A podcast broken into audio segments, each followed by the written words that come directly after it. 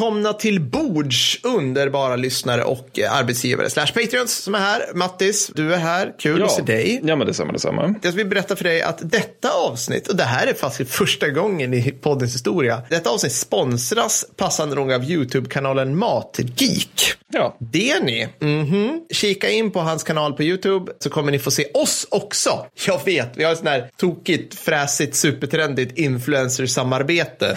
eh, som, eller vad man ska kalla det. Eh, Ja. Så det blir jättekul. Vi Ja, har, det det. eh, vi har hängt. Vi har hängt och då får ni se hur stel, stel jag är framför en kamera. Precis. Ma- jag brukar försöka liksom få Mattis åtminstone salongsberusad alltså innan just sådana här saker. Men det, jag vet inte. Det går ibland. Nej, men en, kompis till mig brukar säga att han, han har ett, vad han säger, ett, ett ansikte för radio och ett tal för skrift. Och så är det lite grann för mig också. Det är inte sant. Du, har, du har minst lika bedövande karisma som jag har. Sådär, då fick jag min narcissism ur vägen. vi, kan vi inte fortsätta? Det kan väl bli det här avsnittet, snittet där vi bara sitter och liksom lovebombar varandra. Så här, verkligen så här modern narcissista. Sådär. Vi ska prata med självförverkliga oss själva. Sådär. Ja, men det gör vi väl hela tiden. Vår morgonrutin. Ja, jag tycker Ja. det är fantastiskt. Mm. Ja, nej men så vi ska prata om mat under andra världskriget och alltså vi, ja, vi tyckte att vi tog oss vatten över huvudet när vi pratade om typ så här hur startade kinesiska inbördeskriget? Eller lite sagt varför vann kommunisterna, du vet den lilla. Och nu har man tagit tag i mat och av att, alltså, det här är så brett. Så att jag, när du och jag pratade om det här, då var det typ så här, vi skulle, vi skulle bara kunna uppehålla oss på kontinentnivå Ja, i, i liksom mathandel. Mm. I, vi, vi, liksom, vi är så långt ifrån någon form av skyttegrav här. Så nu, fin- vi skulle kunna vara där uppe en hel timme och simma. Ja, ja. Alltså i stratosfäriska nivåer och det skulle vara hur intressant som helst. Ah, Men det är just det att det är ju ett ämne som gäller precis alla människor i precis hela världen under andra Ja. världskriget och alla Ja. andra tider naturligtvis. Så det gör ju att det blir ganska brett. Och sen så är det också Precis. en tid där det är liksom lite knepigt att få tag på mat. Och då måste man ju, fast, av olika skäl för olika aktörer. Så att då måste man ju på något sätt, ja, det finns många bollar att dra i helt Ja, enkelt. precis. Fem större krigförande makter under andra världskriget och alla har så här sin unika problem med mat, sin unika lösning, sin unika sin ideologi som styr hur de ser på det. Har för mycket av det. Ja, det är inte så lätt att bli överviktig mitt under brinnande. Nej, ska Men det är ju inte det. Men vi kommer det- återkomma till det. Ja, Ja, det ska bli fantastiskt. Men först har vi lite shoutouts. som alltid. Eh, Vill du börja? Jag kan börja.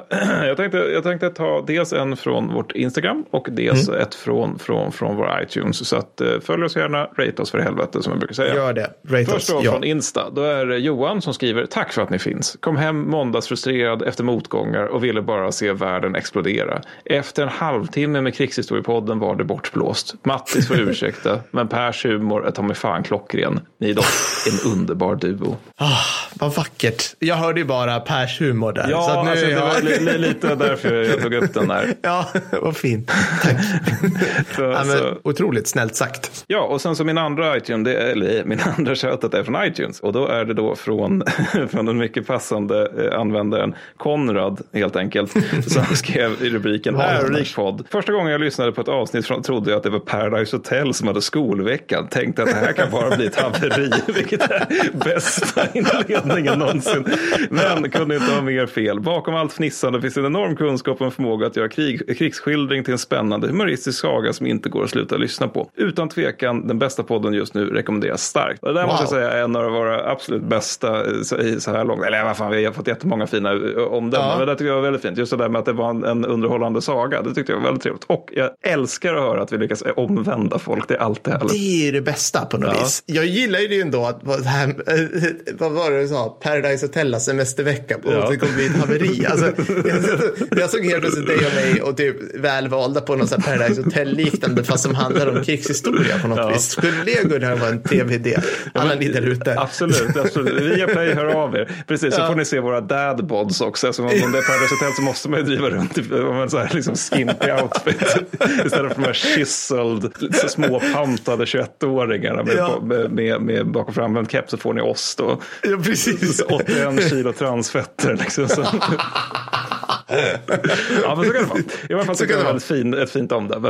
Eh, Så tack Konrad. Jag, jag, vill, jag vill nästan sno beskrivningen rakt av och bara så här smacka på den som liksom vår, vår tagline nästan. det Jag tyckte vi den var grym. Det- det- Beavis Beavis och Butthead möter Fråga- Fråga Lund är ju annars en gammal tagline vi har som jag tycker är bra. Ja, ja, den är också bra. Fast den var i och för sig negativ märkelse, men ändå. Ja, vi, precis, men vi tar den. Vi äger sådana Ja. negativa bemärkelser. Ja, och sen så vill vi även passa på att ge en liten extra shoutout, lika gratulation till Simon. Han och hans tjej Hanna fick nämligen en eh, liten dotter.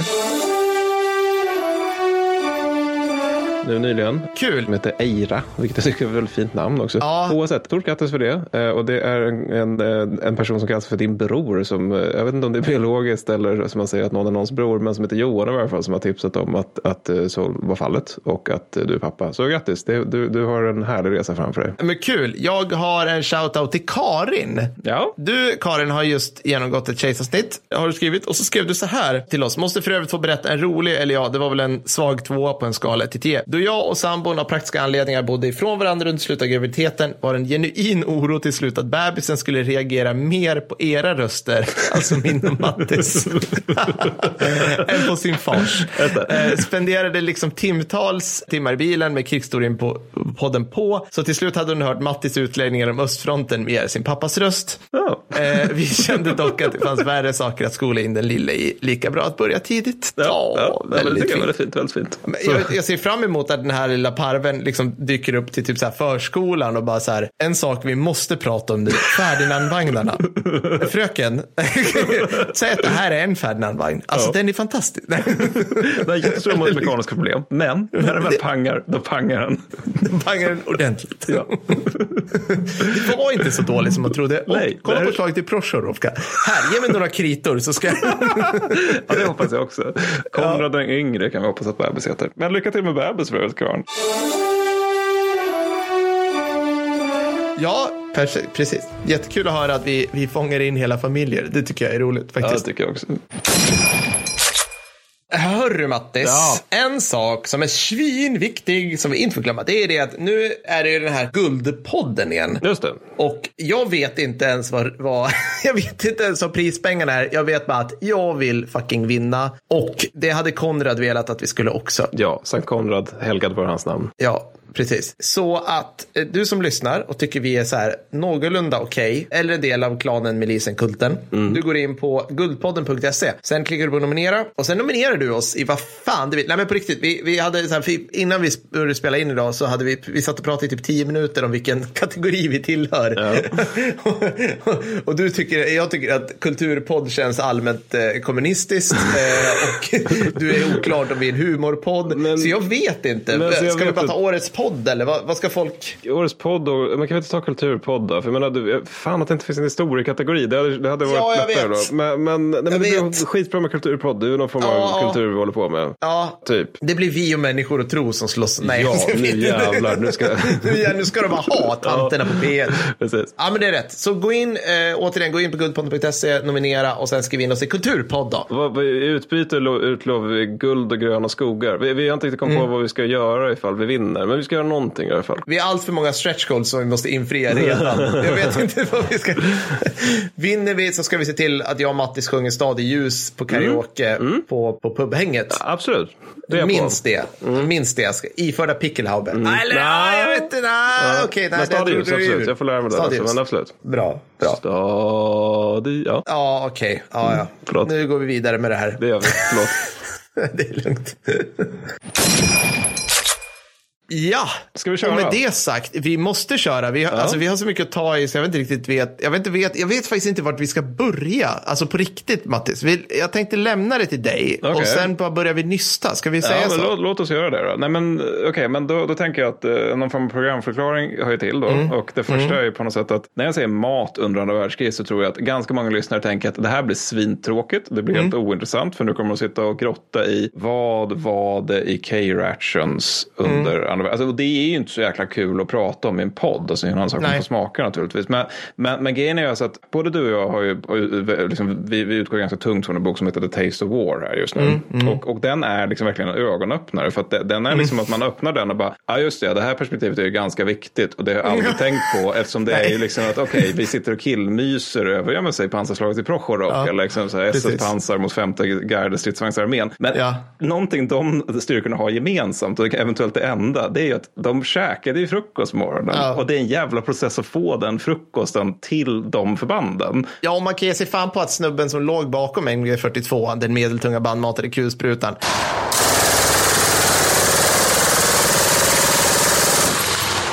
Ja. Han låg och tänkte så här, när ska jag bajsa? Ja. Och hans andra tanke var, när blir det käk nästa gång? Och så bara, tänkte han en tredje tanke, medan han liksom så här mejade ner de liksom kommunistiska hororna som kom springande mot honom då, eller något sånt där. Ja, ja, ja. Och så bara, jag behöver verkligen bajsa. Nej, jag behöver inte, men alltså sådana där saker. Och mat och bajs. Och. Det är ju så. Nej, men absolut. Nej, men, och, och, omvänt då, så om man tar sådana grejer som att ryssarnas huvudsakliga proteinintag till typ, ja, men typ till Kursk var ju alltså torkad fisk.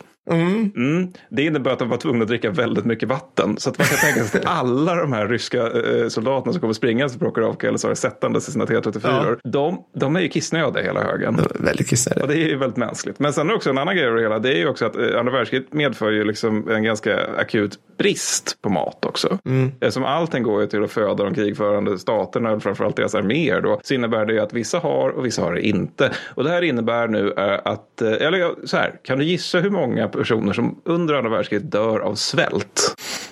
Vet du vad jag tänkte på den där siffran idag? Mm. Bara, uh, undrar om, men jag är ju så, alltså jag är typ dyskalkylektiker så jag kommer aldrig ihåg sånt där ever. Uh, men det är ju någon miljon. Mm, det är det. Är det det va? Mm. Det är till och med 20 stycken någon miljoner. Det är 20, 20 miljoner människor som dör av svält under kriget.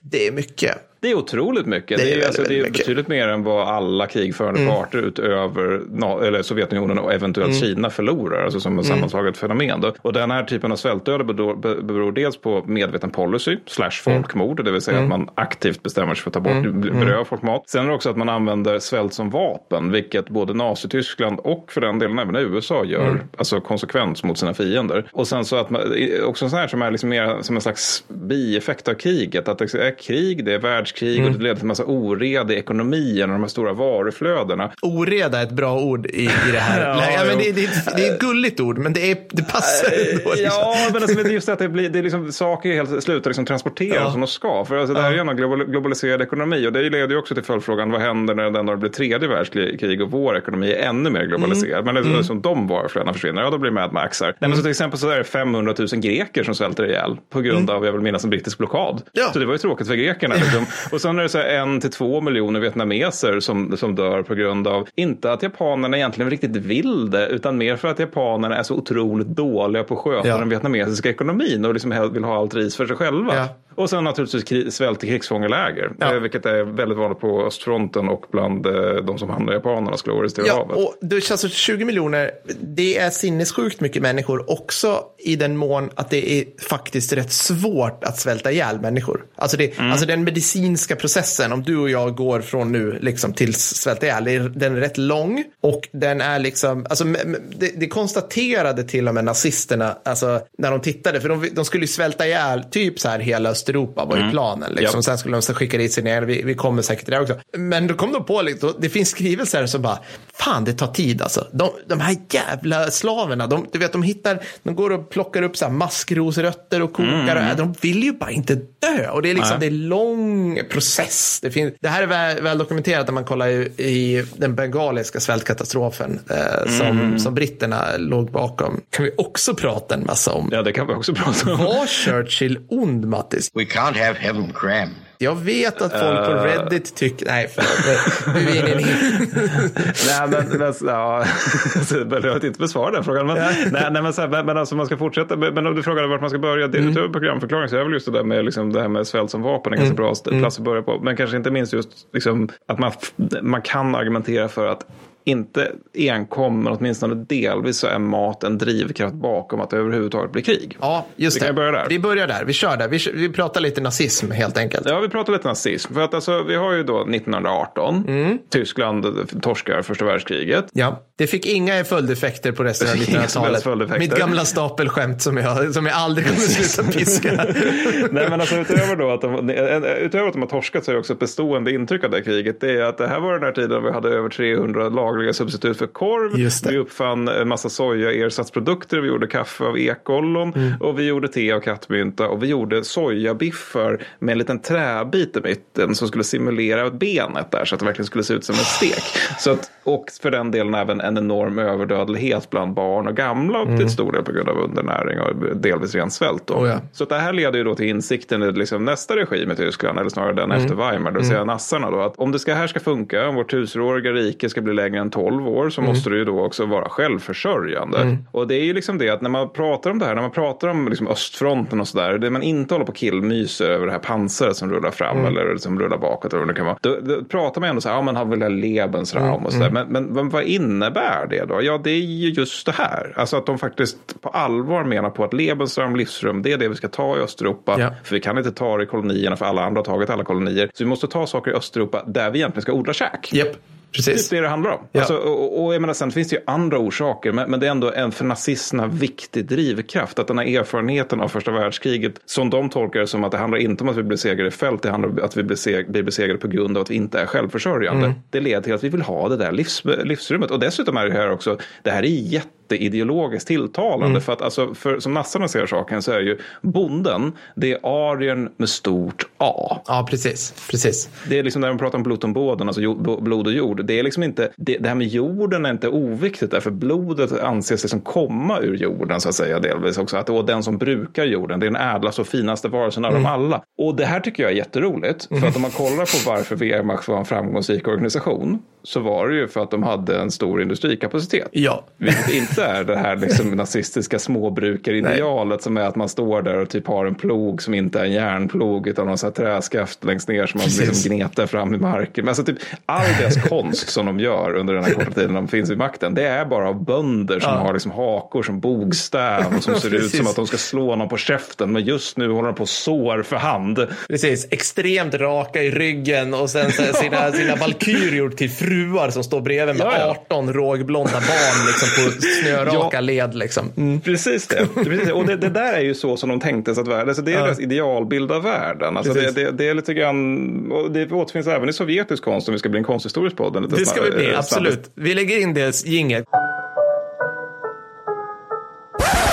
Konsthistoriepodd. Ja, men alltså, nej, men det var en sån- ett passus där, att även de gillade ju tanken på liksom att det skulle finnas bönder. Mm. Men de, de tenderade att skildra eh, den sovjetiska landsbygden utifrån vad som inte fanns där. Det vill säga lycka och traktorer. så det är det man ser i sovjetisk konst. Och vällärda människor och eh, framtänder och sådana här saker. Ja, ja glada, glada glädje. Picknick. Stalin är där och äter med bondsönerna och sånt där. Precis, just det. Nej, men så, men, så, Hitler säger uttryckligen i alla fall att, att eh, alltså, Lebensraum som han ser saken då, det ska vara motsvarigheten till amerikanska västern. Det ska vara Mm. liksom bara den här stora ytan man kan breda ut sig på, man kan utvinna rätt naturresurser, man kan utrota lokalbefolkningen, Just det, man vilka kan är, så då, precis, grejer. vilka är då indianerna? Eh, Ja, det är nog lustigt nog den slaviska befolkningen. lustigt eller nog den slaviska sovjetiska befolkningen. Ja. Vem kunde Precis. anat det? Vem kunde anat det? Ja. Och, det, det, det, och det är ju liksom också någonting han tar på högsta allvar när han säger det. Det är liksom Mm. inte bara en lös sägning, utan han säger uttryckligen ett tal till tyska officerare i maj 42 att det här kriget handlar om att fixa käk. Mm. Det, det är det ni slåss för. Liksom. Alltså, om vi inte har det här käket så kommer de svälta ut oss via blockader och skit. Och då blir det 1918 igen och så kan vi inte ha det. Men sen har vi då riksnäringsminister Herbert Backe. Och Backe, just det. Mm, han tar det hela ett litet steg längre. För han, han funderar dock, ja, men vi har de där indianerna där då, alltså den här slaviska eh, befolkningen, de som bor i Östeuropa. De kan vi inte ha där för vi ska ha arier där då, så hur ska vi göra med dem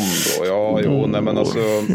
Jag sitter och, det, det, han är en så ganska intressant figur för han är så här återkommande karaktär i liksom så här 1900-tals skräckkabinett. Alltså någon som sitter på sin kammare och räknar lite grann och sen leder det till att miljontals människor dör och så går han omkring och klottrar lite mer på något papper. Det är väldigt någon- 1900-tal, just det. att du har någon så här, någon så grå liksom, tjänsteman-ish som är liksom typ med i partiet, typ inte. Han vill mest hålla på med sitt och sen bara, jag hittade det här att om man bajonettar alla barn och så lägger man upp dem på en hög, då kan vi åka till månen och alla bara, Mm. men typ- det gör vi. Liksom, det verkar vara 1900-talets grej. Liksom. Det, men det är ju som Adolf Eichmann som ofta brukar liksom beskrivas som liksom arkitekten bakom de, den, de ungerska judarnas utplåning. Mm. När han, när han sen blir förhörd senare av Israels domstol, då är, alltså han är ju bara så här, vadå, jag såg bara till att tågen gick Ja, ordning. Alltså det var Ja. ju bara, det, det, alltså det var bara ett logistiskt problem. Ja. Hur ska jag få de här arma människorna som man inte ser som människor att ta sig med ett tåg från en plats till en annan plats? Precis. Det är allt. Liksom. Och det är typiskt skrivbordsmördare. Mm. Och precis när Herbert, Herbert Backe. För att han tänker sig då att för att bli av med de här som bor på det tyska livsrummet så ska man köra hungerplanen. Och hans prognos då är att man via svält ska ta död på 20-30 miljoner människor. Ja, Det är väldigt mycket folk. det är väldigt, väldigt mycket folk. Ja, det, Och det, och så notera här också hur grimdark det här redan är. Mm. Om det är liksom så lite checka ämnet mat under andra världskriget. Men, nej, men det tänkte han. Ja. Eh, och orsak då det är att han, han, de vill ju ha Ukraina. Liksom. De vill ha stora svartjordsområdena då. Mm. Där de ska liksom bara så grejer. Och så ska de ha en massa, liksom, de ska ha en massa tyska bönder och SS-borgare och allt sånt där. Annat så här, nazistiskt trams i grund och botten. Och det, det, Ukraina ska ju då försörja Tyskland. Absolut inte Sovjet. Och framförallt så ska ju liksom under kriget så ska Ukraina försörja Wehrmacht. Och Ja. inte sovjetiska för civila. Alltså då, då, helst så ska Wehrmacht kunna leva av jorden likt 30 kriget. Ja, Ukraina ska ju absolut inte försörja ukrainare. Nej. Alltså det, Nej, nej, det är nej. liksom det som är... Det är och det ska ingen där- annan heller. Alltså det är så att vi, kommer, vi liksom knyter ihop påsen där. Liksom. Och, och det där, det där, den dag vi egentligen tar tag i det här med att göra hela östfronten i Ja. ett avsnitt som vi faktiskt ska göra enligt mm. stretch goal. Det, det, det är alltså att, någonting som är värt att ta upp det är ju det här att när, när alltså, eh, HER rullar in i Ukraina, Ukrainarna då som har upplevt Holodomor, alltså Stalins ter- terrorsvält som är så här 5-7 miljoner ihjälsvultna 1932-1933. Det första de ser då på de här tyska stridsvagnarna, det är ett kors.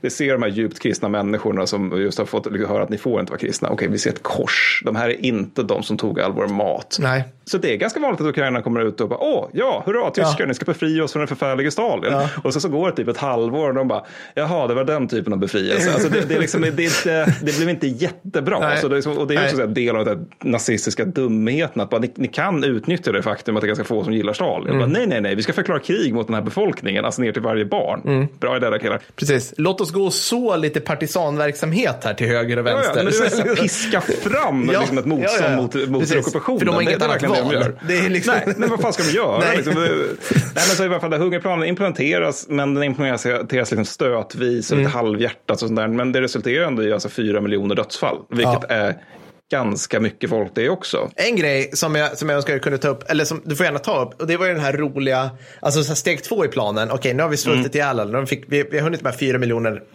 mot krigsslutet. Någonstans i mitten där, 43, då kommer man ju på, jo men vi skulle också skicka dit tyskar som skulle, som skulle kliva in på de här bondgårdarna och göra dem liksom ariskt fina och perfekta. Hur gick det då? Mm. Jo, det gick jättebra. Det man tänkte sig var att det skulle, här skulle vara en blodsmur som man Just kallar det. Det, det, det, är liksom så här, det här är så jävla absurt att det här är på allvar en policy. Alltså det är så här skratt, det, är så här fel. Det vore skrattretande om det inte vore för att folk liksom faktiskt dör på grund av det här. Men liksom fatta vilka jävla liksom pajasar det är som bestämmer i Nazityskland. För att de ska ha en blodsmur i alla fall. Och det är då att man ska liksom o, så ut just eh, ja, ariska, högresta, liksom hög, högpannade och örnnästa bönder då till, från Tyskland som ska hålla på att bruka jorden och vara bondiga och som ska, ska eventuellt ska de ha så här trälbefolkning av, överlevande slaver då. Och de ska vara där som ett slags liksom, biologiskt skydd mot det här med att det finns liksom de som är icke-arier som man liksom har drivit undan. Alltså de man inte har mördat har man ju drivit undan då i den här liksom fantasivärlden som de då målar upp för sig själva. Så de ska liksom finnas där så att det inte ska kunna komma slaver och eh,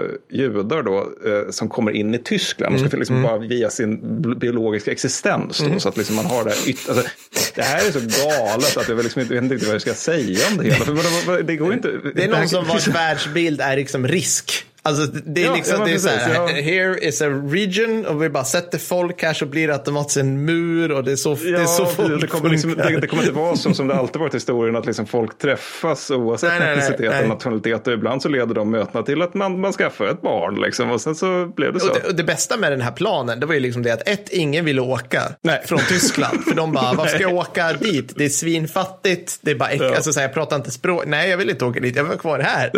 Två, de som åkte, de de kom ju dit och bara, jaha, nu ska jag bruka jord. Aj, aj, aj, jag satt ju här i Kreuzberg och gjorde poddar alldeles nyss. Jag kan inget om det här. Så tokigt. och tre, liksom hälften av de som åkte bara så här, du, du, du, du, ja men jag går till grannen och frågar så bara, nej, där var det partisanplaneringsverksamhet. Ah, pang, jag blev dödad. Skit, för jag var tysk liksom. Att, Jag bara, vet ni hur man, vad en rova är för någonting?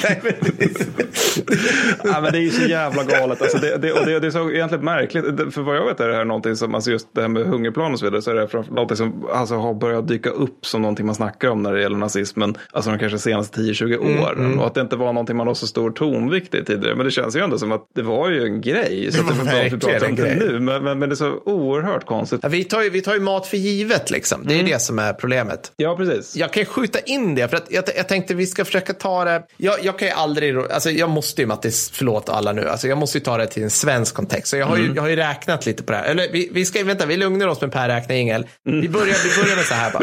Krig, alltså så här, för, för det, jag tror folk, ni som lyssnar på det, ni tänker så här, okej, ja men det blir krig, ja men jag har ju mat och det finns mat där och du vet så här. Och vi, det spelar väl liksom ingen roll om, om det blir liksom krig, alltså vi, vi producerar ändå mat. Mm. Men krig gör att, man vill, att alla vill ha mer av allt.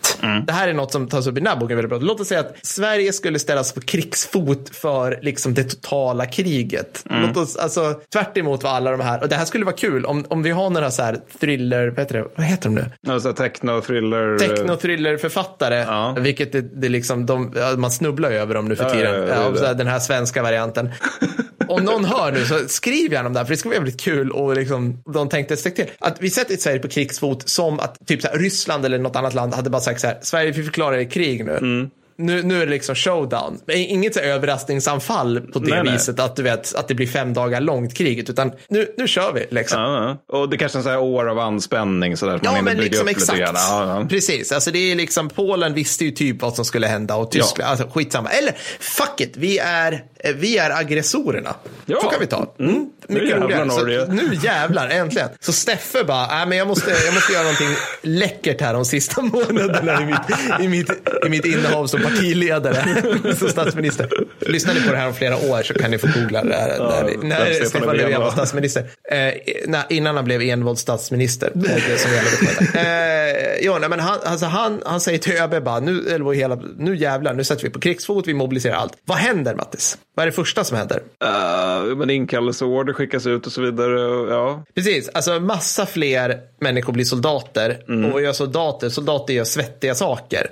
Kanske, skulle, kanske skulle till och med två kontorsbundna kutryggiga poddare eh, som fnissar i takt eh, få ge sig ut i skogen och, och gräva värn. Ja. Eller plocka bär Kanske. kanske. Ja. Ja. Och, eh, då kan jag berätta för er som sitter där ute att det tar mycket mer energi Mm. att förbättra eldställningar i en svensk granskog i oktober än att skriva snäviga tweets eller hitta roliga bilder till en krigshistoriepods Instagram. Jag vill bara, jag vet, ja, alltså, jag vill bara säga det. Så att, så att allting går liksom, alltså allting kräver mer energi. Vi blir Mm. hungrigare, liksom alla. Sen en, kanske det kommer till också, men, sen en effekt av det hela, särskilt om man tänker termer andra världskriget, det är ju att alla vi då som blir inkallade, Ja. vi gör ju det här med att vi inte gör någon mat, utan vi bara konsumerar mat. Exakt, precis. Och, och det, det är ju i sig en belastning, inte minst eftersom om vi ska ha ett övningsfält för den här infanteridivisionen Mm. som du och jag nu ingår i egenskap av malajer då. Ja, givetvis. Alltså det övningsfältet, det är ju en plats då där man inte kan ha åkermark. Ja, och sen om vi då ska ha liksom luftunderstöd, då, då behövs det ett stort jävla flygfält också. Mm. Som, som kan ta jätte, jättemycket eh, liksom bara mark, rent, Mm. rent så. Det innebär att det, där kan vi inte ha grisar eller kor eller andra saker Nej. som vi kan äta. Så bara, där, som, bara via kriget så gör det ju att det behövs mer mat, men man får in mindre mat. Mm. Tråkig paradox. Ja, nej men precis. Och alla, de, alla vi malajer då som skulle ingå i de här ny, nyframstampade svenska infanteridivisionerna, de kommer ju tas från att vara liksom lastbilschaufförer som har kört mat, eller bönder, eller whatever. Liksom, vad- whatever. Och det här, mina damer och herrar, är liksom innan kriget ens har börjat. Innan vi började göra jobbiga saker på riktigt. Så, det. så, det, så det, är en, det är det första som händer. Det andra som händer, det är liksom att ja, men Steffe vill ju ha nya, mer gear och mer ammunition. Låt oss, då liksom, låt oss då låtsas att vi tillverkar alla de här sakerna i Sverige. Vi kanske har jobbat på att göra det. Så att vi har nu Eskilstuna gevärsmanufaktori och Huskvarna vapenfabrik, alla de här är igång. Alltså vi, vi har fler industrier. Då är det, då är det industrierna och jordbruket behöver mer folk. Så alltså, även om man liksom, alltså så här, även om man inte i första hand skulle plocka liksom typ genusstudenter från Södertörn för att svetsa i balkar på Kalixlinjen, Nej, nej. så skulle ju garanterat behovet av kalorier gå upp. Ja. Alltså man skulle ju ta folk. Liksom. Så här, ett, ett, klassiskt exempel hade ju varit, liksom, jag rycker in, min fru får ägna tre kvällar i veckan åt att gräva så här, skyttegravar mot Sörmland eller något. Eller du vet, alltså, någon hittar på något sånt där. Eller typ flygskyddsrum. Liksom. Sätter vi massa civila på. Så att, alltså, allt, alla vill ha mer hela tiden. Liksom. Och, du kan, alltså, och även om Mattis, du eller liksom den som lyssnar på det här inte blir överhuvudtaget i anspråkstagen för det här så kan du ge dig fan på att typ Volt kommer sluta köra ut ditt bakiskäk. Liksom. Det är de där, de där små tjänsterna kommer stryka Ja, ja. på foten. Och du kommer få typ gå till affären och ställt, snällt stå i kö med ransoneringskort i hand. Så du kommer få gå någonstans. Så helt plötsligt måste du röra på ditt World of Warcraft-fett. Liksom. Ja, men inte, minst för att i den här situationen kommer, precis som under andra världskriget, soldater vara prioriterade för, för kalorier. Och det Ja. innebär att civila kommer, oavsett egentligen, exklusive USA, fara illa som en följd av det. då. Precis. Fast de behöver mera, förmodligen av olika Ja, anledningar. visst, liksom. visst. Och nu kan vi få höra Per räkna ingen. Just det här med siffror. Det här är svinhög siffra för stridsvagnar. Här blir arg och irriterad. Hur mycket många stridsvagnar? 3000. 2,9 respektive 3,8 miljoner man. 13 000 T72 i Östtyskland. Okej. är du med nu Mattis? Jag är med, det, är är jag nu det, blir, det är nu det blir mycket. Okej, hur mycket kalorier behöver man då? Nu, det här är så nära kulsprutor och eh, explosioner vi kommer komma i det här avsnittet. Det här är så nära skyttegraven. Ja, men om man räknar upp då, en, soldat under utbildning behöver ungefär 3400 kalorier per dag. Ja. Och sen ökar man på det här med ungefär, ja, vad ska man säga? Jo, det, det värsta, eller den man har räknat ut, det är en, en person som är on active duty fighting in tropical conditions. Så att nu, oj, ni hörde här, jag pratade utrikiska så jag använde till och med inte ens svenska källor. Oj, oj, oj. Oj, ja. Fint ska det vara. Då är det 4738 kalorier. Det är helt enkelt, Mattis, när eh, den svenska infanteridivisionen som vi tillhör invaderar Burundis djungler. Eh, som vi vill ha, Steffe vill ha burundiska naturresurser. Steffes imperium har växt. Steffes imperium, vi är nu i Burundi och vi, vi slåss, eller i Papua Nya Guinea eller något, och vi slåss i så här fjälldjungel eller något så fruktansvärt. Ja, då, då kräver vi 4700. Hur mycket är det då? Ja, en stor kebabpizza, alltså en, 30, en 38 centimeters, nu visar jag med händerna, jättebra podd här. Så den är ungefär 3483 kilokalorier. Det är en kebabpizza. Ja, men tänk, alltså, så att, så att det är typ, för att, för att den tyngsta verksamheten i krig, då måste vi käka en och en halv kebabpizza per dag. Ja. Det kan man göra. Det kan man göra. Mm. Men man skäms ju varje gång man har ätit en hel jävla pirat. Eller man brukar i alla fall känna liksom, att det känns i kroppen att man har fått Ja. i sig mycket energi. Så den där svettiga, liksom glänsande känslan. Precis, så här, men, men så tänkte man ju liksom, kebabpizza var inte uppfunnet av tyska Wehrmacht under andra världskriget till deras förtret. Eh, Så, så, så att de hade ju något annat. De hade potatis, hade de alla krigförande länderna. Ja. Mattis, vet du hur mycket potatis, kan du gissa hur mycket potatis du måste äta för att kunna så här, få i dig det du behöver för att strida i bergsdjungel? Jättemycket. Eller men vad Mm. fan. Ja, men säg 20 potäter då. Du måste äta 55 potatisar. Det är vad 4,6 kilo. Det är så jävla äckligt. Du får inte i dig fyra. Alltså, det går inte. Gud. 4,6 Åh, vad- kilo potatis ska du äta. Ja, nej, det är 55. väldigt mycket potatis. Usch. Så att, alltså, det, det är också en sak som vi tar upp mycket. Liksom, för folk säger ja, men det är bara att odla, det är bara att odla det här och det finns hur mycket matjord som helst. Bla, bla, bla, bla. Nej, för att, för att vi kan, människor kan inte leva bara på liksom, ett livsmedel. Vi måste Nej. ha sådana här saker som fett. Vi måste ha protein. Även om vi får i oss liksom, kolisar och sånt här skit av potatis. Ja, för det var ju en grej med, med, med under kriget. Då var det ju Sovjetunionens civilbefolkning le- levde nästan uteslutande på potatis. Och det blev så jävla tjatigt att det ledde till att de var oerhört kreativa med vad, hur de tillagade en potatis. Alltså att det fanns liksom här en enorm receptflora kring vad man kunde göra med potatis. det måste ju funnits det. Ja men det gjorde det för, för att alltså, man, blev, man blev så jävla trött på skiten. Alltså Ja. för, fatta liksom det här fiber, fiber, fiber dag ut och dag in. Ja, men liksom, alltså, du måste ju i princip, alltså, för att få i dig 55 potatisar, för alltså, den här verksamheten, du måste du äta potatis hela tiden. Du måste vakna morgonen och bara äta, äta. Alltså, du, måste gå och äta. Du, måste gå, du måste gå och tugga potatis över tid. Liksom. Det går inte. Alltså, din mage kommer haverera, du kommer, du kommer liksom, äh, Ja, så det var mitt lilla instick. Det var Per Räknar. Tack så mycket för att ni har lyssnat. jag, vet, jag gillade det. Men, men, men, nu är det slut på all min mentala energi för resten av veckan.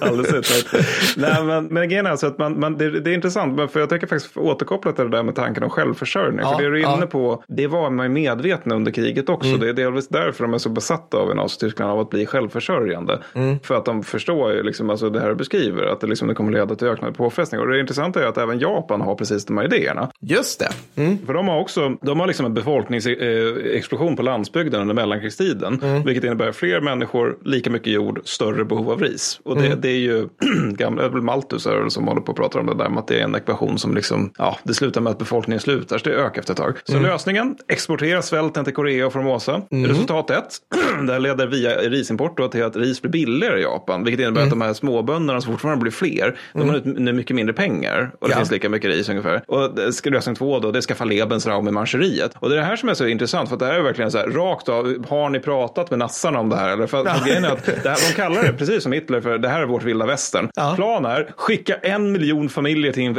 inmarscheriet. Och precis som i tyska fall så är det väldigt få som vill och många av dem som, som, som åker är så lite, vad är en potatis för någonting? Kan precis. du manchuriske bonde förklara det? Åh oh, nej, det kan du inte för Kempet har jagat bort dig från de här ja. fälten. För att precis som i det nazityska fallet, fallet så anser man liksom att manchurerna är fauna. Alltså ja. de jagas bort med den här klassiska folkmördarhänvisningen till mm. att ni brukar inte jorden. För nej. det är en grej, alltså det har varit i så här två och ett halvt tusen år nu, om man ska tro Ben Kiernan, att är någonting som föregår typ alla folkmord, det är att man säger att om, om de som ska folkmördas, det är att ni är inte riktiga människor för att ni brukar inte jorden. Ni bor bara på den men ni gör ingenting med den. Och på det Nej. sättet så kan man ju då liksom säga till sig själv att och eftersom de inte gör det så kan vi göra vad fan vi vill med den. Vi får mm. flytta på dem för vi kommer mm. bruka jorden. Oj, de gjorde motstånd. Men då måste vi skjuta på dem tills de mm. går sin väg. Mm. Liksom. Och precis så resonerade japanerna om marscheriet. Men jag tänkte att vi skulle kanske kunna liksom ta lite exempel på de olika krigförande länderna, hur det var där. Och jag skulle mm. gärna gå ut mm. hårt med att börja med USA. Du börjar med USA. Du, ja. du, du börjar på topp här och sen ja. blir det bara mer grimdark. Ja, ja men jag tänkte det, så här fallande skala ja, verkligen. Eh, okej, okay. ska, vi, ska vi börja liksom, USA gick ju in i kriget med, alltså, med till skillnad, alltså så här, det här, går, det här går nästan inte att föreställa sig nivå, alltså skillnaden. Så här, ni kära lyssnare nu. Vad, vad, betyder liksom motorisering och mekanisering av ett jordbruk för er? Jo, det betyder typ att så här, det finns traktorer. Mm. Det går, alltså alla länder förutom USA var så oerhört primitiva, med, alltså där vid starten av andra världskriget. Medan USA hade ju faktiskt börjat typ att tillverka traktorer.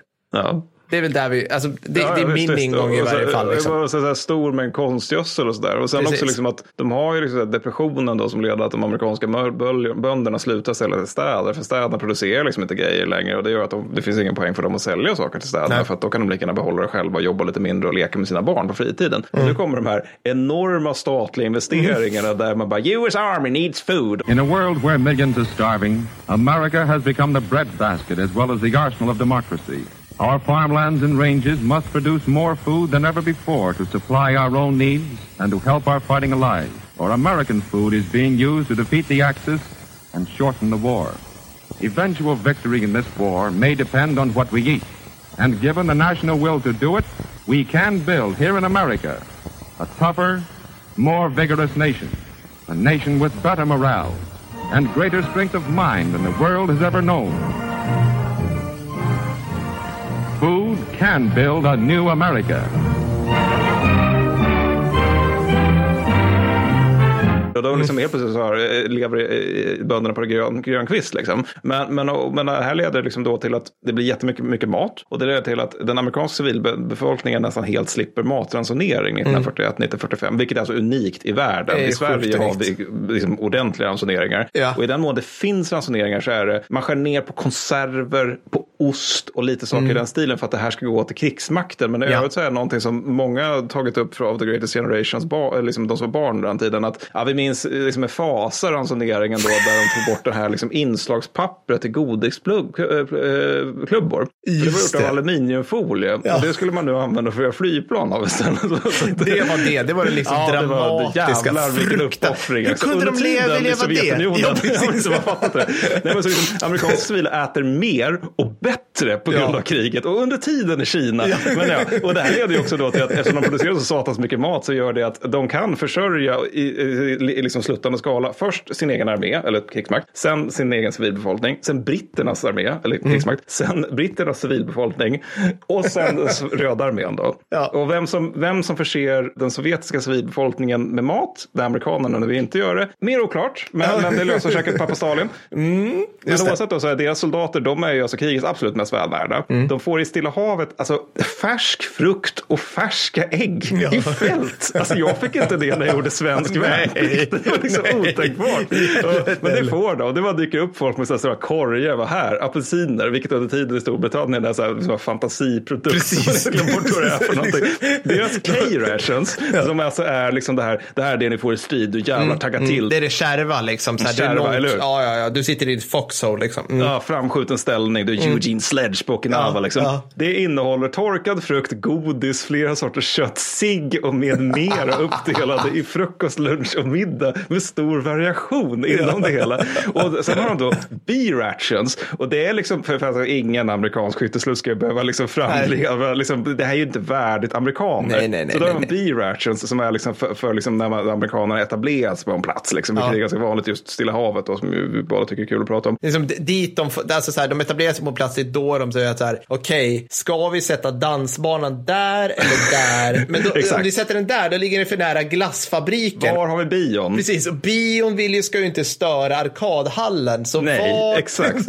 Ja, men exakt. Och det de får då, det kan säga B-rations, men det är ju inte rations, för det här Nej. är ju färsk mat som serveras direkt i fältköken. Ja. Fucking Iwo Jimas vulkansvarta stränder bland skrikande sårade som förs mot liksom transportfart eller sjukhusfartygen som ligger och guppar utanför. Där kan man få färska frityrbunkar, för att så funkar amerikansk logistik. Och slutligen då, så har jag ett väldigt roligt exempel från eh, flyg, flygbasen Randolph Field i Texas, där man hade frukost. Kan du tänka dig vad denna frukost bestod av Per? Texas? Nej, men typ så här. eh, Alltså, det kan steak. inte det. Nej, nej, jag, kan men, inte. nej, det är inte riktigt så illa. Men däremot müsli, frukt, bacon och ägg, fattiga riddare med sirap, rostat bröd och kaffe eller ett glas mjölk. Och till lunch så får flygpersonalen glass till efterrätt. Är så Under tiden i jag har, Tyskland. ja, precis, jag har aldrig ätit så där bra i grönkläder. Alltså, det, där är nej, bättre, det där är bättre än vad alltså, amerikanerna får i Afghanistan och Irak idag. Nu är de inte kvar, men när jag var där, alltså, det, det var liksom alltså, kvalitet. Jag kan ge mig fan på att kvaliteten i de enskilda färska matvarorna var bättre än den de får idag. Alltså, det, det, det kan jag svära på. Alltså. Ja, men fatta också hur det är för liksom de här Arizona-bönderna som är skytta i det här kriget. Ja. Liksom. Alltså att de går från att inte ha några skor Ja. till att, åh, vad bra. Vilken smak på glassen vill jag ha till efterrätt. Det ska vara jordgubb. Nej, men så här, man går ur Hurtigen-skogen och bara, åh, färska ägg, Ja, vad trevligt. ja. Nej, men så, och, så amerikanska soldater är liksom förmodligen de enda i hela kriget då som från till bara, eller inte från till, ofta, Mm. alltså slänger mat för att de finner den för tjatig eller bara äcklig. Liksom, medan sovjetiskt infanteri sitter och tuggar lite grann på sina torkade fiskar. Och, Jag skulle säga samtidigt, australiensarna i Kokoda Trails. precis. Barkätarna. Ja, eller japanerna i Coca-Cola Ja, Trail som åt varandra. Eller ja. inte Ja. varandra, de hade regler mot sånt. Men det kommer Gud. Mm. emot. Nej, men så, så, tyska krigsfångar som sitter i krigsfångeläger i, USA, de, de, alltså, de äter mer och mer varierat än de Mm. någonsin gjorde hemma i Tyskland. För i Tyskland, där är det här med att de, de är typ något så här mitten i klassen vad beträffar mat under, Mm. under kriget. För att, alltså, de upplever liksom en nedgång av näringsintag till 43 ungefär. Och då börjar man tillse att de som arbetar får mycket och de man ogillar, eller det gör man för sig konsekvent, att de, alltså, de, de som arbetar får mycket efter 43 och så hela tiden ser man till att de som av olika liksom, fantasiskäl ogillar, de får inget. Nej, precis. Man pratar mycket om så onyttiga munnar, med det menar man ju liksom, ja, men, judar, slaver, homosexuella, så vidare, oppositionella och så vidare. Vidare, så vidare. Och det är först i 44-45 som det faktiskt börjar bli någon form av kris i landet, men egentligen är det liksom först efter kriget som det är på allvar så att tysk civilbefolkning inte hittar käk. För innan Nej. var det liksom att det blev tråkigare, men man kan ändå fylla magen Ja. s- största tänkbara omfattning. Så det blir tristare, men som tur är så kan ju ty- tyska Asien då sko sig på dels ockuperade om- områden som de låter armén Mm. helt enkelt delvis leda. leda. De får ju leda landet helt enkelt. Men det här blir så jävla ineffektivt återigen för att tyskarna är nazister. Det, är- alltså, ju mer man läser om andra Mm. Ja. världskriget, desto mer inser man att det här är en av de största grejerna som tyskarna har emot sig. Att de är nazister och att det leder till att de gör en massa korkade grejer. Så här, vi borde göra A, men ah, vi är nazister så vi måste Fan, göra B. ja. Och B kommer sluta. Ah, nej, ja, ja. Det är vår ideologi. Vi måste göra det onda valet. Alltså fan, vi sitter här liksom. Vi måste ta det onda. Det var Ja. väl jobbet va? Men, men en sak som, som jag bara måste skjuta in. Vi har ju yrat det här om att eh, tidigare avsnitt om att liksom det var så jävla mycket hästar i amerikan, eller tys, tyska armén och, och sådär. De inte alls var motoriserade. Det var liksom inga pansarspetsung som bara drök utan ja, det var låg nivå på det. Och övriga, alltså det vi inte, inte tagit upp det är att övriga, hela övriga tyska samhället är agralt. Alltså det är baserat visst. på landet. Alltså hälften bor fortfarande på landet och sen är det som kluttar som är liksom typ Ruhrområdet, Hamburg, Berlin. Där det bor liksom, här är stadsfolk. Men, men jag tror typ, jag läste någonstans att en tredjedel av alla som bodde på landet ansågs vara självförsörjande. Så att när kriget kom så var det så här, ja, i den här lilla byn som, ja men jag har ju typ så här, jag har ju en gris, en ko, grannen har kycklingar, så vi, byt, vi byter där. Och ibland kommer någon så här, ibland kommer en arg man med SS-emblem på och säger nu vill jag ha mat och vi bara ja vi har bara det här för vi har gömt hälften. Så liksom, Ja, alltså, så här, det var mycket sånt så att, Ja, så att det är som men du precis. säger. Alltså, det, det gick, Det går liksom inte att skruva upp produktionen då. Det, Nej, nej, det var precis. Nej, men, nej, men, och, och det där är ju så intressant också för att de, just det här med att de försöker då kompensera för det genom att okej, men nu är vi i djupaste Sovjetunionen, nu ska Mm, vi ta de sovjetiska böndernas mat. Liksom. Då gör man ju det här liksom ineffektivt, delvis på grund av att det är så jävla brutalt och omänskligt. Alltså, det var någon generalmajor som, som undrade, alltså skrev till, till ledningen bara, alltså, okej, men nu är det så här att om vi nu ska mörda alla judar Mm, då i de ockuperade områdena och sen så ska vi utsätta alla städerna för svält, för det är en del av planen. Jag tror är Charkov, Kiev till exempel och definitivt Leningrad ska man liksom se till att de avfolkas via svält. Ja, fy fan, Leningrad. Usch. Ja. Mm. Fy fan Leningrad. Och, men om man gör det, vem ska då producera saker under den här generalmajoren? Jag, jag tvivlar på att han fick ett svar. För det var ju Nej. återigen, vi tog det onda valet. Ja, här, ja, vi är nazister, glöm inte det nu. Ja, men också, det sjuka är att det här får liksom också strikt militära konsekvenser. För att alltså, efter Kurskslaget då, så, så är det så här liksom att ryssarna gör liksom flera stora jävla offensiver. Då, bland annat en vid floden Mius. Och där är det liksom att tyskarna bara, åh helvete, vi har, ingenting, eller vi har inget pansar vid Mius för att vi har ju satt in typ allt vårt pansar vid Kursk. Det var ju olyckligt. Då. Okej, men i- ingenting att göra saken. Vi får ta andra SS-pansarkåren och tredje pansarkåren. Då. De får åka ner till Mius och sen så liksom mot sådär, nu jävlar, nu kör vi, få ut dem liksom. Och det här blir försenat för att de här jävla stridsvagnarna, va, de är ju till del, till del i varje fall tigrar och oavsett stora tunga åbäkar. Ja, så man vill ja. inte marschera med de här grejerna. Man Nej. vill ha dem på tåg och sen ska de åka och sen ska de liksom hoppa av och, eller, och rulla av och sen ska de boom, rakt in i sovjetiska leden. Problem kolon, det är att den här rälsen Mm. Vet du vad den upptas av utöver eh, liksom, tyskt pansar som faktiskt ska bedriva kriget? Potatis? Nej. Ja, bland annat. Alltså, det är en jävla massa mat som att åka från Ukraina till Nazityskland. Och sen en massa slavarbetare som man Just också ska det. ha till Nazityskland. Och en massa kol som Albert Speer bara, den här kolen är helt obrukbar. Vi fattar inte hur ryssarna gör för att elda mer. Men Hitler bara, nej! Nej, nej, nej, nej, nej, nej! Den är jätteviktig. Vi kan inte överleva utan den. Speer bara, alltså, jag har inte ens tagit med det här i mina uppskattningar på produktion. Ja, ja, anekdot där Mattis, om sovjetisk Ja, usel kvalitet. Bara- bara Ja, avsluta förlåt, det Så det här för det är väl bara poängen är att alltså, de här två pansarkårerna blir försenade på grund av den här Ah. ockupationspolitiken. Sen så Ja. dyker de upp. Men ja, förlåt, anekdot. Nej, nej, men det är lugnt. Jag bara, kol. så här, obrukbar kol. Jag, jag delar Albert Speers inställning där. Jag har kört igenom de centralasiatiska republikerna som är ju typ fortfarande är så här. äh, Man träffar på folk som bara, tänk om det var som på den gamla goda tiden. Då hade man kunnat göra karriär i Moskva nu, du vet, ingen pass hit. Och där tankade vi med så här, vi bara, vad är det här för bensin? De bara, mm, så sa de någon siffra. Vi bara, betyder det där? Så typ så kollade upp där. Då tankade vi med, jag tror det var 85-oktanig bensin i Och jag har aldrig hört en modern bil må så dåligt så länge som den jävla skitsoppan på typ barksand och liksom så här. Alltså, Kazakstan is the greatest. Very nice! det, var liksom, det var det de tankade. Och det funkar ju bara i så här Uralbilar eller vad heter det? UAZ. Ja, alltså. visst. Slut anekdot. Ja, men väldigt nej, roligt anekdot. Men ska vi prata lite Japan lite kriget också? Vi måste få det Ja. vi Ja, måste få ännu mer grimdark här. Nu Ja, jävlar. absolut. Är du redo för Absolut. kannibalism Per? Oh, äntligen, som jag har längtat. Stilla havet, här kommer vi. Ja,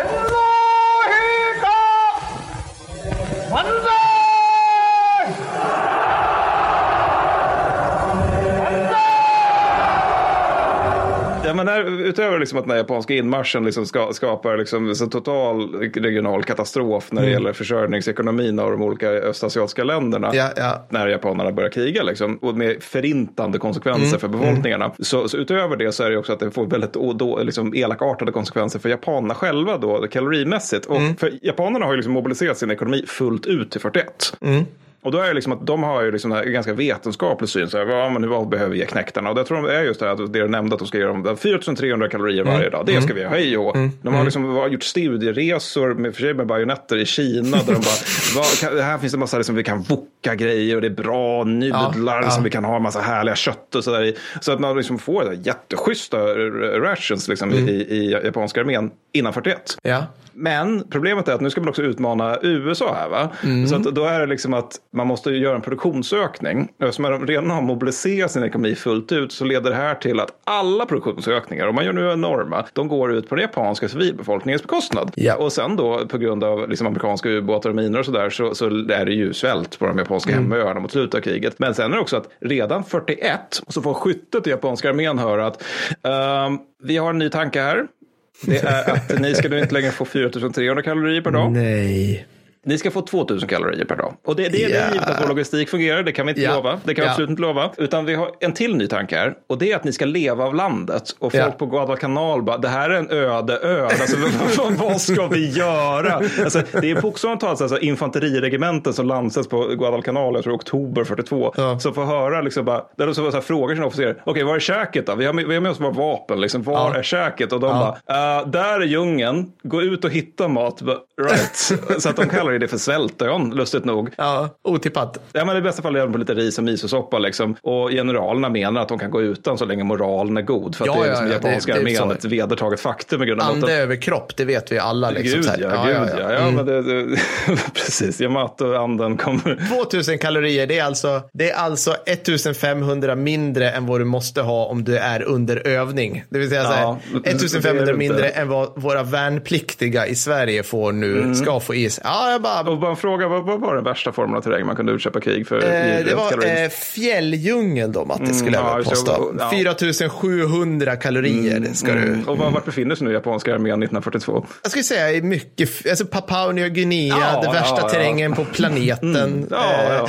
Än idag omöjlig att vara på. Nej, för precis. det, här, det, det här skiten blir problem. När de bara, Nej, men nu jävlar, nu ska vi möta USA här utan fungerande logistik på öde öar. Mm. Så att det leder också till det här förmodligen unika fenomenet att japanska kringrända an- äh, garnisoner, och det är nog bara den här armén som råkar ut för det Mm. de är tvungna att ofta gå över till jordbruk helt enkelt. För att Mm. inte bara svälta ihjäl. Alltså, både så här, Rabaul när man, när man bara, ah, men fuck it, vi behöver inte angripa Rabaul, vi kan gå runt det. Mm. Och Bougainville när det liksom bara så här, okej, japanerna kommer inte kunna driva bort amerikanerna från Bougainville och amerikanerna så lite, vi har en tennisbana, vi har en bio, vi har våra flygfält och så finns det en galna japaner ute i djungeln, nej, vi orkar inte. De börjar ju de med jordbruk för att Ja. överleva. Så att det liksom, på Rabar börjar man odla sniglar till exempel så att man Mm. ska kunna ha det. Och eh, sen på Bougainville så är det då snarare så här olika trädgårdsodlingar som amerikanerna palmbomber ibland när de får lite feeling, vilket är ju sorgligt. Och det här är också att alla är medvetna om att det är så här. Alltså inför anfallet mot Impal 1944, då är det en dagorder som alltså så här, går ut sk- japanskt skytte och arma satarna som får höra att soldaterna ska bära med sig så mycket som möjligt. Elefanter och oxar ska användas som dragdjur. Oxarna ska ätas upp när all mat är slut. Notera, inte om, utan När- när, när all, all mat mat är slut. ja. Punkt. Soldaterna ska vara förberedda på att äta gräs. Marschen mellan Kohima och Impal får inte ta mer än två veckor. Så de ska göra det snabbt också, utöver Ja. det. Genom Ja, ja. Alltså, där vidrig bergsdjungelterräng. Och sen när de får pisk vid Impal,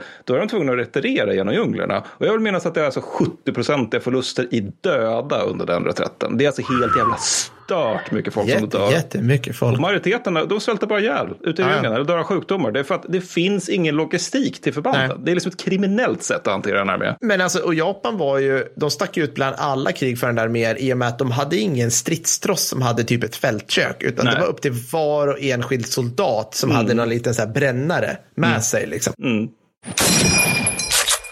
Men, andra, alltså just, men jag tycker ändå alltså ma, att mat är sånt fokus. Det är också sjukt intressant. För att till, om man tar till exempel hur tyskarna, eller liksom egentligen alla krigförande, men tyskarna var speciella. De insåg ju också hur, hur nära kopplat mat är mot liksom moral. Och nu, om vi får gå ner, jag, vill alltid på, vara lite på förbandsnivå och mysa. Här, Skyttekompani, alltså alla fälttågen under hela första världs eller under hela andra världskriget när tyskarna liksom, när det gått bra, alltså det vill säga när de anfaller och invaderar länder. Det går ut på så här, tyska skyttet börjar gå i i dammet av sina motoriserade spjutspetsar som försvinner i fjärran. Ja. Tyska skyttet går, tyska skyttet går och tyska skyttet går.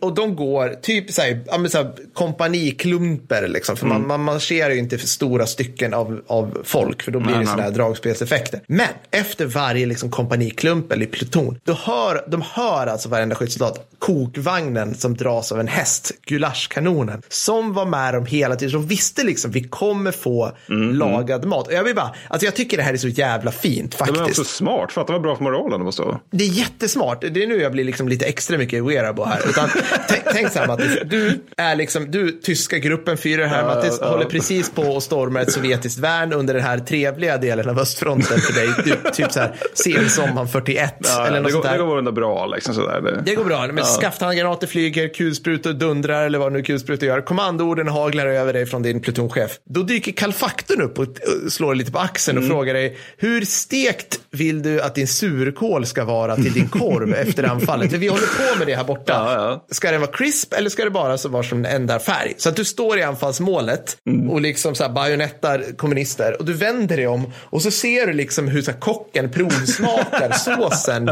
till din kvälls, till liksom kvällskaffningen där bakom dig Mm. och du bara Nice, och det kan kännas surrealistiskt, men jag kan bara säga så här, de gånger jag har fått lagad mat i fält, Ja. finns det inget som slår det. Inte ens en bra fältbajs alltså. Nej, utan, nej, nej. alltså och, det- och det ska jag säga är sjukt, att få lagad mat i svenska armén. Hur många gånger fick du det, Mattis? Alltså vi fick det i is och kärl, så det var typ när vi var på skjutbanor och sånt där. Ja, men under övning då? Hade du, hade du Ja, liksom... alltså, vi, vi hade väl bästa koktrossen någonsin. Varje gång som de skulle bara, nu jävlar, nu ska vi göra det skarpt, vi ska laga mat i skyttet. Ja. Vi var jättestolta över det. Då Ja. var det så alltid att man står uppställd där, man har sina små löjliga tallrikar Ja. med sig. Och sen så, är någon, så står de där, liksom börjar hälla upp. Och sen så är det på en officer som bara, ja, okej, eh, de glömde tvätta händerna innan de gjorde maten. Jaha, vad får det för konsekvenser för oss? Konsekvensen att vi häller ut det här framför era ögon. Ja, över till eh, grönpåse till er nu. Så, skytte, gå och sura. Nej. bara, det är skarpt, vi har dem här. Det kan, det kan. Det bara, behövs bara att de säger ja. Är det sant? Så det, det, det är min, min erfarenhet av, Ja. av det hela. Ja. Ja, men det är typ, typ samma som min. Jag tror vi fick utkörd alltså, av vår egen liksom, kokförmåga. Av liksom, förbandets kokförmåga. Typ en eller två gånger under hela min värnplikt. Nu ska vi säga så att du och jag eh, låg inne under den strategiska timeouten. Men jag vill bara se det här som en grej. ah, Och, och så här jobbade många. Amerikanerna, de hade, de hade sina lite mer. De hade sina, de skulle vara på kompaninivå, men de hängde mera på bataljonsnivå. Men, eh, men och så, alltså bara en sån grej. Okej, du hade din löjliga tallrik Mattis. Mm. I gulaschkanonen så följde med varje kompani. Där hade tyskarna engineerat tvättbaljor. Ja. Så att du kunde, du kunde diska dina kärl där. alltså, vi, alltså, vi kan nog inte förstå hur många tyska förluster det sparade Wehrmacht. Nej, det att de kunde sant, diska sina faktiska, alltså att inte få de här jävla jalla-bakterierna i sig. Liksom. Nej, nej, men precis, man missar en massa bajsvattensjukdomar på det sättet. Mycket. Så att jag är ju fortfarande så här, jag bara, vad fan håller moderna arméer på med att inte... Nej, okej, skitsamma. Nej, men, det här alltså, men, ju- men, men det är också ja. lustigt för att alltså, om man återgår till deras, deras allierade Japan så är ju det, då, där är det ju inte just så. För där är det liksom på, alltså på Papua Nya Guinea, tror jag 44, det är liksom den, minns inte vad han heter, men den som är general från japanska styrkorna där. Han är ju tvungen att gå ut med ett dekret att pojkar, jag kommer fram till en sak. Det är förbjudet att äta japanska lik. Mm. Och det är orsaken till att han gör det här. Det är för att det har förekommit lite Ja, väl mycket. Ja, ja. Men också underförstått, det är okej att äta upp det de japanerna kallar för brunt kött, det vill säga Mm. urinvånare, och vitt kött, det vill säga australiensiska amerikanska soldater. Och det innebär Mm. att när man har liksom, efter kriget har liksom lite rättegångar och sådär, i bland annat Australien, för japanska krigsbrott, då tar de upp riktigt jävla nasty grejer. Och det är just Mm. att hur australiensiskt skytte dels hittar döda kamrater som har liksom blivit bokstavligen talat slaktade, alltså man har tagit de, de stora köttbitarna och så. Och dels också att de har noterat att japanska soldater under strid försöker bärga fiendelik. Mm. Och det är för att käka upp dem. Och det är för att det finns ingen mat för den japanska armén. Nej. Och det ska ju då tilläggas då att 60 procent av deras förlust, stupade under kriget dör av ren svält. Eller dör av sjukdomar, vilket är helt galet. Helt galet. Ja, Men ska vi avsluta det här grimda dagkriget med lite Sovjetunionen? ja. Jag ja. ska ruscha det lite grann. ja men det är ingen fara. Men, men det känns ju så här rimligt att ta upp Röda armén i de här sammanhangen. Det, det kanske vi borde göra. Eh, Du menar potatisodlarna? Eller vad ska man säga? Eh, Mm. ja. Men för alltså, Sovjetunionen Alltså, har det här ju är- ja. lågt räknat fyra problem när det gäller Ryssland, matförsörjning. LOL. Vodka. Ja, men det är så jävla synd om de här fantasi- men det- alltså, problem ett när det gäller matförsörjning, de är ett u-land. Alltså Mm. det är bara så det är. De är ett u-land till skillnad, alltså de är ett u-land till och med i jämförelse mot det agrara landet Tyskland. Ja, ja, och precis. Storbritannien som, alltså på deras bondgårdar hade de inte el, rinnande vatten eller nej. sådana här saker. Det så, att, så att Ryssland är liksom, de är på lerhyddestadiet. De är på liksom, de är liksom technology level minus ett Ja. i, i liksom Age of Empires. Eller vad Ja, säger. precis så. Ja. Ja. Men då, precis. Men så de börjar så där. att- men- och det problem två, det är ju då att de just har liksom ägnat 30-talet åt att utkämpa aktiv krigföring mot sin egen bondebefolkning. Vilket också är så här, inte bra om man vill göra Nej. mat. Problem tre, industrin är fullt upptagen med att tillverka T34 och inte traktorer. Mm. Vilket gör att liksom det här mekaniserade jordbruket är mest en fantasi som finns någonstans. Problem fyra, tyskarna erövrar deras bästa jordbruksområden. Mm. Så att det här är fyra ganska stora problem. Fyra, ja. Ja, och sen finns det ju fler. Men det, här Det fyra finns fler. Men, ja, ja, Problem fem, Stalin finns och är... Jättestort problem. Problem sex, Hitler finns. Men, Ja. problem, men sen fördelar har de också. Fördel ett det är att de civilbefolkningen är via det här kriget som Stalin har fört mot sin egen befolkning så är de vana vid elände. Alltså läs, de Mm. Ja, vet ja. vilket vildgräs som går att äta ifall Ja. det kniper. Alltså, de, de, alltså, nej, men alltså, som, jag tänker att, um, ja, som jag tänker att moderna u-landsbefolkningen förmodligen skulle liksom hantera någon form av global kollaps bättre än vad i-landsbefolkningen skulle göra. Just för att man är vanare vid att liksom bara sköta, ja, men lite så här prepping Ja, men, ja, ja, ja men Det- precis. Pre- Jag, jag förstår precis vad du menar. Det är liksom, du, ja, precis. Två stycken poddare skulle liksom inte riktigt kunna lösa det här. Så, här, Åh, vart hittar jag mat i min familj nu? Nej, och det här är för att en grad av självinsikt som många som funderar på det här verkar sakna. Bara, jag skulle fixa det jag skulle byggt en gift, riktigt bra fälla här. Ja, exakt. det- Det är alla som så här, det, det är samma det här zombie-invasions failure of, of thought. Liksom, så här, Ja. det, jag är ju den som skulle klara mig. så Ja, ja, hur ja. ska jag? Jag har en plan. Jag har en plan. Nej, men så fördel Ja. två, det är också att den här kollektiviseringen som man har eh, gjort under 30-talet av jordbruket, det är ju att staten kan krama ut nästan hur mycket de vill ur bönderna. Mm. För att de, de har helt enkelt kontroll över bönderna. Vilket de kan Mm. krama ut jättemycket av dem, eller snarare man kan krama ut mycket av dem och sen ge det till eh, dels sovjetiska soldater och dels industriarbetare. Ja. Och den officiella sovjetiska ransonen för trupp i strid är fortfarande alltså en fjärdedel för lite för vad som krävs för trupp i strid. Mm. Så att de får liksom, äv- även om allt går som det ska, så Ja. får de inte tillräckligt mycket egentligen Nej. för att inte lida av så här undernäring, skörbygg och så vidare. Så deras mat som ofta är så improviserad av, ja men vad kan skyttet titta på, liksom, det är typ så här borts, gröt, som sagt torkad fisk och potatissoppa. Potatissoppa. Men sen är det mycket så här också att de bara håller på och furagerar. Att de är ute så här att ja, men Ivan, Dimitri och Vasilij, de är inte här i pluton just nu för de är ute och letar efter gäss som de kan ta och som göra soppa av. Och det är mycket så att de också har så här, gör brygder av tallbarr för att just motverka skörbjugg. Och sen så, så att de inte ska tappa tänderna i klartext. Och för sovjetiska staten naturligtvis helt och fullt oförmögen med att tillse att sovjetiska soldater får mycket och varierad kost. Och så sent som augusti 43 så är liksom amerikanerna starkt oroade för att den sovjetiska matproduktionen inte ska kollapsa. Men tills dess så har den där lilla grejen som inga ryska historiker tycker om att ta upp idag hänt. Det vill säga Lend-Lease har kickat igång som fan. Just det. Ja, ja och då är det så att precis. 14 procent av det är ju käk. Yes, from America they need food. And from America they will get food. som går till sovjetiska armén. Då. Och det är ju då alltså att rödarmester får gå från burkskink, eller till burkskinka istället för att torka fisk, fisk som proteinkälla. Vilket gör att de inte behöver pissa lika mycket som de behövde göra vid Nej. Prokhorov, som vi pratade om där i början. Och samma år då så upprättade dessutom sovjetiska staten 5 000 jävla storbruk för potatis, grönsaker, mjölk, ägg och svamp. Svamp. Ja, svamp Man odlar svamp.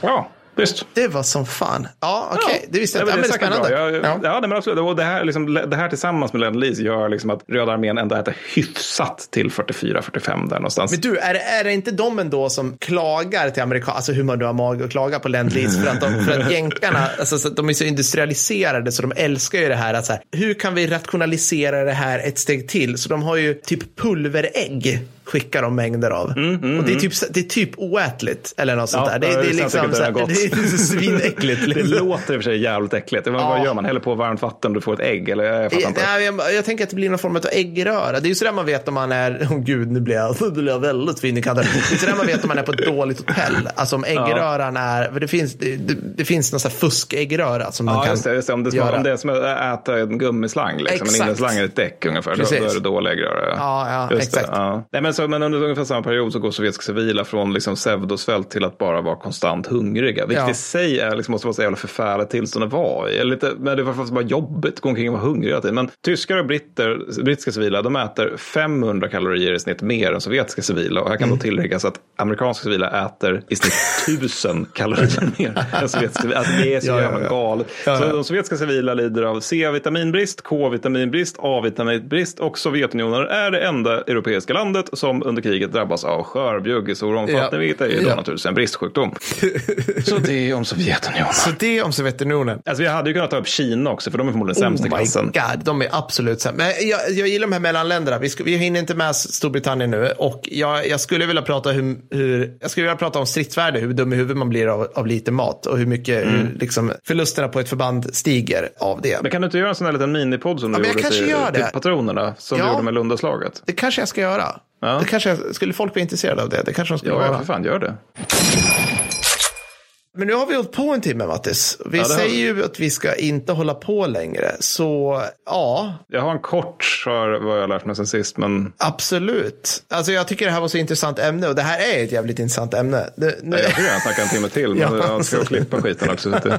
Men eh, ja, vi ska prata mer om mat i kommande avsnitt. Eller jag, jag ska, från och med nu så svär jag vid Konrad att jag ska försöka blanda in mat mera. För det är fan Ja. en stor del av soldatupplevelsen. Ja. Vad har du lärt dig sen sist, Mattis? Say what? Vad du har lärt dig sen sist? Jo, jag har lärt mig sen sist att den ok- 8 oktober 2007 så skrev Vladimir Putin, han den där barbröstade personen som de har i Ryssland då. Ja. Han, han skrev under ett dekret att staden Rezjv skulle krönas till citat en stad av militär ära med motiveringen citat för modet, beslutsamheten och massheroismen som uppvisades av stadens försvarare i kampen för faderlandets frihet och självständighet. Slut citat. Massheroismen. Det är Ja, det är bra. Det, det måste vi... Eh, Ja, men vet du vad som är lite lustigt med det här? Re, eh, nej. är det de stora striderna som utkämpades kring Rezjv. Ja. De stora så. I dem så var det eh, tyskarna som var försvarare. så att jag, tror, ja, men jag tror det här var lite grann som här, här månaden när, när han typ, så här, blev slagen på fingrarna om typ, så här, högstadieelev. För han bara, ja vi spöade Sverige i sjuårskriget. Jag bara, äh, det, herr, herr, herr president, det var, det var det stora Nordskriget. Ja, men vi Poltava vann. Eh, Han, han, det var tydligen så också att de vann några gånger innan. Alltså, det, I en auktoritär stat, det är ute efter en auktoritär stat är historia viktigt. Men det är, Ja. liksom inte, det är inte så viktigt vad som är historia. Om Nej, nej, nej, nej, nej. Ja, det där är ju, ja, bra, mycket bra. Jag väljer att gå till vårt ärorika land på kontinenten. Det är nämligen så att, visste du Mattis, att Frankrike, de använder paramilitärt kavalleri, alltså gendarmer från republikanska gar- Bara det här att de har det är ju det är underbart. klart Varför inte vi har gendarmer i Sverige? Det, Ja, Med kurass. Ja, ja, alltså verkligen krass och lans och skit. Mm. För att bevaka vinskördarna i champagne från stölder. Alltså, så det, jag har sett en bild på det här, alltså ridande poliser, tyvärr har de liksom inte hela krassen, alltså rider igenom så här otroligt bildsköna franska vinodlingar för att skydda det finaste Frankrike har, det vill säga Mm. champagne från oklara vinstölder. Det, det Eventuellt det underbart. franskaste jag någonsin hört. Det är så jävla franskt. Liksom. Det är kavalleri, det är champagne, det är ära. Ja, jag älskar det. Jag tycker det är helt fantastiskt. Underbart. Hörni ni och Mattis och alla andra, nästa avsnitt. Det här är, nu är det här spexigt ska jag berätta för er. Ja. Om jag har förstått det här rätt. nästa avsnitt, det är avsnitt 49. Och bara för Patreons, avsnitt 50. De här två släpps samma fucking dag. Nice. Så det blir en dubbel glädjedag om du Ja. är en av våra Arbeitsführer, en av våra patrons. Ja. Just Och saying. vad ska de handla om dessa rika avsnitt? Ja, eh, 50, eller det, det som är till patroner vet vi då inte förstås. Eh, Det vet vi inte än. Nej. Eh, Och 49an, det kommer bli, det kommer bli en riktig skrattfest. eh, Lite grann. Det kommer nämligen vara de lolliga bitarna av ryska inbördeskriget.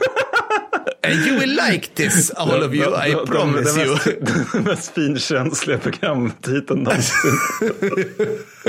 ja, vet, Om det det finns något vi kan skratta åt så är- Det var ja, total ja. misär. Men tjeckiska legionen var en grej. Ja, it, it was a thing. Det fanns en galen buddhistisk baron i Sibirien. Ja, men jag gillar ändå det här avsnittet för nu har vi hoppat, nu drar jag över, förlåt. Vi har ändå hoppat en del mellan att jag vill prata om så här äh, hur mysigt det var tyst, var tyst skytte när allt gick bra och du vill prata om kannibalism i Stilla havet. Och så har vi dragit åt varsitt håll här. Det, ni ska ta med er är att om en månad så kommer Stefan Löfven bli allsmäktig landsfader, autark, diktator och förklara krig mot någon Burundi. Stilla havs, mot Burundi, alternativt Ja, Papua Nya Guinea. Och jag och Mattis kommer bli inkallade, alternativt Ja, ja. pryglade för att vi förutsåg det här. Vi vet inte. Ja, Så var det med det. ja bra. Bra. Tack för att du kom hit Mattis. Tack så mycket, Per. Tack. Det var trevligt att komma. Ja, vi hörs snart igen. Det gör vi. Ha det gött. Hej. Hej då.